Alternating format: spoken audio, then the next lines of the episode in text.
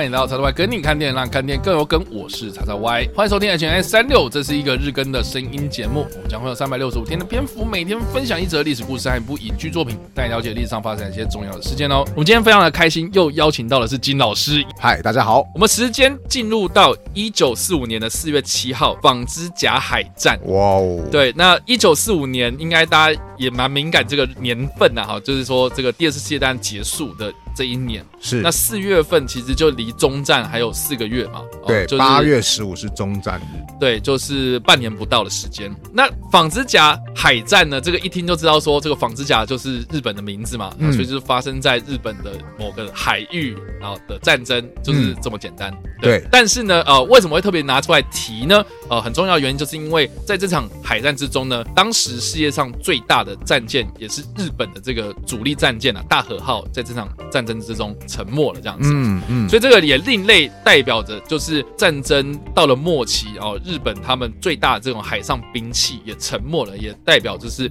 日本要走向这个战败之路啊。嗯，对。那我们要提到纺织甲海战呢，我们就不得不提到我们上一个礼拜其实有提到，就是冲绳岛战役啊。是对，那冲绳岛战役我们也有提过，就是说，OK，美军他们就是登陆了这个岛上之后呢，就是有占领了这个呃首里城嘛，嗯，那也代表了就是说这个呃日本本土的制空权也被这个美国所夺走了，这样。是。那当时的日本呢，他们其实海军的战力其实就是剩下这个大和号算是最大最大的这个船舰啊，那什么航空母舰啊，或者说什么这种比较主力的这种呃战力呢，其实都已经没了，这样。对。对，所以意思说说，OK，我们就派最后。的这个最大艘的这个战舰，然后出去跟你们做困兽之斗，这样。而且其实大和号有我看到资料是说，到了冲绳那边去之后，它也不是作为海上力啊，它是要赶快搁浅到陆上，当做那种陆上的炮台使用。因为在二战的后期，真的像这种巨大战舰听起来很威嘛，就哇，全世界最大战舰。可是其实，在飞机面前，它只是个巨大的靶子。对对，就是一个很大的靶子，让大家来射这样子的感觉。对，尤其是你制空权全部都被敌方给夺走之后，嗯，其实你就是被当做火把在那边给人家攻击啊。对啊，对，那所以其实，在战争末期的时候，其实就是日本他们的这种战术哦，嗯，就是已经明明知道说我已经是会战败了，可是我还是要尝试的去奋力一搏这样子。嗯，纺织甲海战呢，呃，其实它是一个作战代号，叫做天号作战，嗯的其中一环。那天号作战其实分成四号，所以有天一号作战。天二号作战、天三号作战跟天四号作战，然后分别就是依照这些舰队啊不同方向前进，然后有不同的这个路线的意思啦。嗯嗯，嗯。那天一号作战呢，就是他们要从日本本土，然后前往冲绳地区，然后做这种航空或是这种海上的作战，这样。那也是这个大和号最后的这个作战行动这样子，是。就是天一号。那顺便一提啊，天二号就是前往。台湾，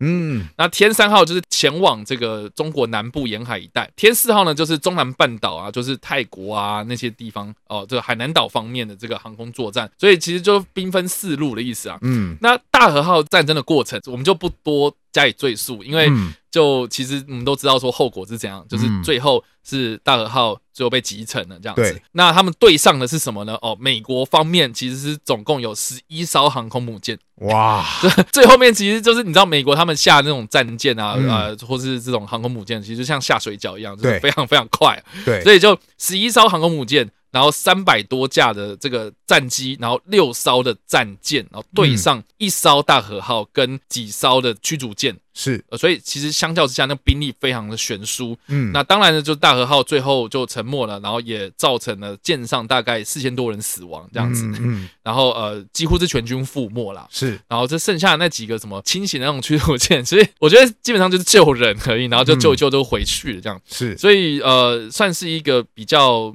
怎么讲？就是标志着日本走向战败的一个很重要的一件事，也可以说是像日本海军最重要的力量叫联合舰队嘛。从这个最连最大的战舰都消失，那代表说日本的联合舰队有人视为这场战争是联合舰队的最后一战，因为你连最标志性的主力舰哇都被击沉了，你真的是一点力量都没有。那在这边呢，就不得不提到一部电影啊，《阿基米德大战》这部片，我们之前其实或多或少也有提过，因为在这部片其实蛮大的一个主轴哦，都是在描述说，当时在日本二战还没有开打之前，哦，他们的海军其实分成两派啊，一派就是要主张啊建造像大和号这样子的一个战舰，嗯，另外一派呢，呃，也就是三本五十六这一派啊，哦，就是喝过洋墨水的，是。他们是比较支持，就是日本大量的制造这些航空母舰，然后来采用这种以航空母舰取代大型战舰的这样子一个比较老旧的战术，嗯，然后希望说能够透过这样子的那种视距外的作战方式啊，来取代现在这种比较传统的这种大舰巨炮主义。对，没错，对对对，所以这算是一个呃，这个两派人马的这种在战术上的这样子的争夺了。嗯，那当时的这个支持航空母舰派的山本五十六就雇佣了一个算是数学天才。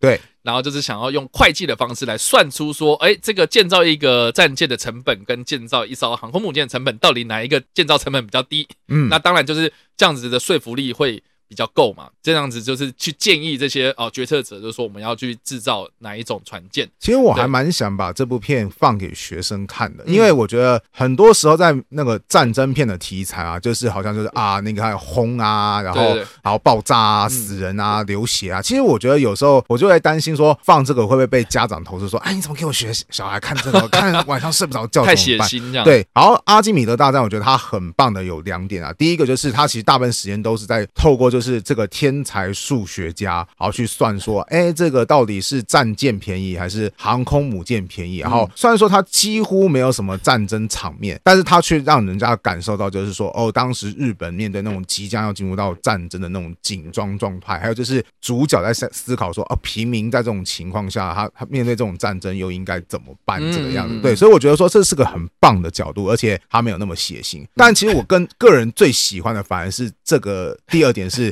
他。开场，对。那你刚刚说他没有那么血腥，其实 一开始就超血腥啊！啊，应该说他的血腥比例没那么高啊。对，因为应该这样讲，就是这部片蛮有趣的，就是说他，你想听下来你会觉得哇，这算数学哦，数学的开坑啊，我就觉得好累。没有没有，我跟你讲，一开始他就给你一个震撼教育，对，开开场即高峰这样子。对，因为这部片它其实一开始所呈现的海战哦，其实就是纺织甲海战，对，就是大和号沉没的那个时间点。嗯，而且这个这场战役之中，它其实也并不是完完整整，就是说啊，这个海战从什么时间点开打，然后到这个大和号沉没，然后结果这个战争结束没有哦，他就是专心的在描述说这个大和号最后一个航程到底是怎么样结束的。嗯嗯，那里面其实也呃，我觉得还蛮多巧思的安排啊，包括就是这些战机都是这美国战机，就是。狂打这个大和号，然后那种大和号那种上面的那些防空炮的这些士兵哦，就是明明就已经知道说哇，好多这样子像苍蝇一样打不完，然后可是我还是一样就是咬着牙，然后就是看到旁边人都已经血肉模糊了，可是我还是继续要打这样子。然后甚至里面有一幕就是，就是他好不容易哇打打下来一个，对，打下一架飞机，打下一架飞机，然后这架飞机上面的那个飞行员就跳伞，然后掉到了海上，然后结果就眼睁睁看着另外一架飞机，然后降落到海面上，然后把。这个降落伞的这个呃飞行员给救走，嗯，所以就是非常非常无力的那种感觉啊。我觉得，我觉得这这部片真的是一开始就给你很震撼的教育，我觉得很棒。而且那个镜头，我就这么说啊，他花时间没有很多，但他用那个瞬间的那个，就是啊，飞机一下就把别人救走，就是在标示说，你这个大战舰真的是在这个战争后期一点用都没有。对对对对，所以其实某方面也呈现就是日本当时海军他们的。决策造就了现在，嗯。当时那个后果这样是，不过我先说坦白话，就是我看完这部片的，看了这部片的时候，因为它中间有个桥段，就是支持建造战舰派的嘛，他们有推出那个模型出来，就是说，好，我原本其实因为我自己是看过历史嘛，我原本想说，那你就应该多制造一些航空母舰，因为二战后来证明就是说，谁的航空母舰多，谁占优势啊。可是当他推出那个大和号的那个缩小比例的模型的时候，我突然觉得说，真的是挺帅的，我可以，我该去。建造这个东西，我可以了解 为什么一堆人说围着他，哇，好棒哦！你看这个曲线，我说，哎，我完全能够了解。虽然说我是个海军大外行这样子，但是我觉得真的那种巨大战舰有它的美丽，不过以现实角度，就是它就是等着被击沉，就就不实用啊。对。对，这其实我觉得也蛮有趣，因为这部片我们都知道说大和号它一开始就跟你讲说它之后会沉，嗯，对，而且甚至也跟大家讲说，OK，我们都也知道说三浦十六它其实在那个争端之中其实是占上风的，后来就历史史实是这样，不是我爆雷哈，嗯，对，历史史实就这样子，对，所以就是说，OK，我们都知道结果，可是他还是为什么这群海军决定就是说，OK，我就让你制造大和号这个战舰，我们也知道说。大和号最后有被战，就是有被建造出来，是对，就是他能够说服你，就是说为什么这群人还是一样咬着牙，就是说我们要把这个不实用的东西，嗯，给建造出来。很大一个原因就是因为他们的精神象征呐，他们对这个战争的这种想法，嗯，哦，其实很难用现在的这种思考模式啊，就是想到说什么钱啊，啊，经济用啊，对，其实某方面来讲，我觉得。我们考虑到这个东西的时候，其实当年他们在考虑的时候，其实比如说为了国家，嗯，为了荣誉，嗯，这种爱国心，嗯，虽然。这样听起来很像是那种日本右派那种非常激进右翼政府的那种东西，那种思想，军国主义什么的。是，可是某方面来说，好像对国家的认同啦，哦，现代人对于国家的认同啦，或者对于这种保家卫国那种精神，好像慢慢慢慢的有点在流失掉了。是，我觉得这其实多多少少有点在抛出这样的议题，就是说，OK，那我们不要一直讲说什么，好像我们在讲战争片，就是，嗯，就是美化这些很残酷的东西。嗯，他确实也是把这个很残酷的一面给。讲出来了，是对，而且也呈现的很棒，嗯，然后甚至是他也把这种数学计算那种过程啊描述得非常的写实哦，对，可是到最后就是开始就是在让你思考，就是说我做这些事情到底意义在哪？嗯，对，为何而战啊？哦，军当军人啊，这种战争到底是为何？我稍微爆一点点的小鱼，就是他其实片尾他不断的在翻转，嗯，而且我觉得他每一次的翻转，我觉得。都还蛮能够说服到我，就是主角他本来是要证明那个战舰不能 不实用，对对对，可是到最后那个战舰还是被那个造造出来了。那其实主角在这个过程当中是有反转的，但不是说什么他突然就觉得说啊，因为主角他本来不是军人嘛，而且他原本很讨厌当军人，对对对，他不是单纯觉得说哦，我被爱国心感动啊，他从此又变成一个好战分子，没有，他其实直到最后。他都是很反战的，可是，在过程当中，他的心态或是他的看的角度翻转了好几次，每一次都很有说服力，所以我觉得，我个人其实很想放这部影片给学生看，如果有机会的话。对，所以这部片就推荐给大家，就是用不同的观点来看一下这个战争，因为我们可能以前都会说从政治啊、从经济的角度来看，嗯，觉得他这种是比较这种通俗的口吻啊，是啊，对对对，就是一般平民的嗯心态或者立场来看这件事情，我觉得其实是很有趣的。其实日本后来还不止建造一艘大和号，他们还有建造第二号舰，叫做武藏号。对，对，纺织甲海战的时候，其实大和号很快就沉没了，然后原因是什么？是因为美军是集中攻。攻击他的一边，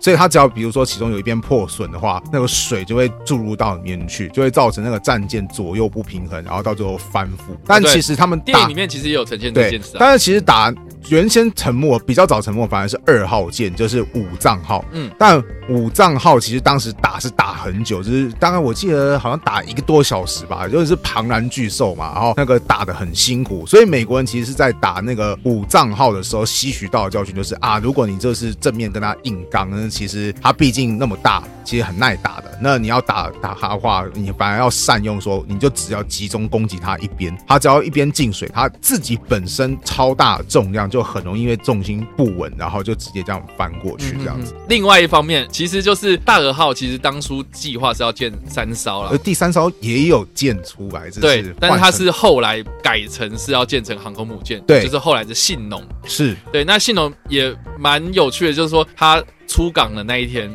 就是他要移到另外地方，然后去装那些装备啦。就是所以他在半夜的时候，就是想说，OK，应该不会有人偷袭，然后就是他开出港。要到另外一个目的地的时候呢，中间过程就被美国的潜舰发现哦，对，然后就被挤成哈，首航挤末航这种对对对对对，所以就就是后来呃，也有人就在想说，哎，那如果那个信浓号投入战争的话会怎么样？呃，我自己是觉得应该也不会到好到哪里去，没屁用，因为你除了有航空母舰之外，你还有还有飞机啊，而且飞机之外还要有有飞行员，对啊，对，所以其实到末期然后他才想到说，我们要赶快造航空母舰。其实我觉得那已经为时已晚。对对对，而且日本人当时的飞机性能也已经完全追不上对零式战机。以后有机会可以好好聊这个。好啦，那以上呢就是我们今天所提到的历史故事，以及我们所推荐的电影。不知道大家在听完这个故事之后有什么样的想法，或是你们有看过这部电影呢？都欢迎在留言区帮留言，或在首播的时候来跟我们做互动哦。当然呢，如果你喜欢这部影片或声音的话，也别忘了按赞、追踪我们脸书粉丝团、订阅我们 YouTube 频道、IG 以及各大声音平台，也别忘在 Apple Podcast 三十八礼拜上留下五星好评，并且利用各大的社群平台推荐和分享我们节目，让更多人加入我们讨论哦。以上呢就是我们今天的 H N N 三六，希望你们会喜欢。我们下次再见，拜拜。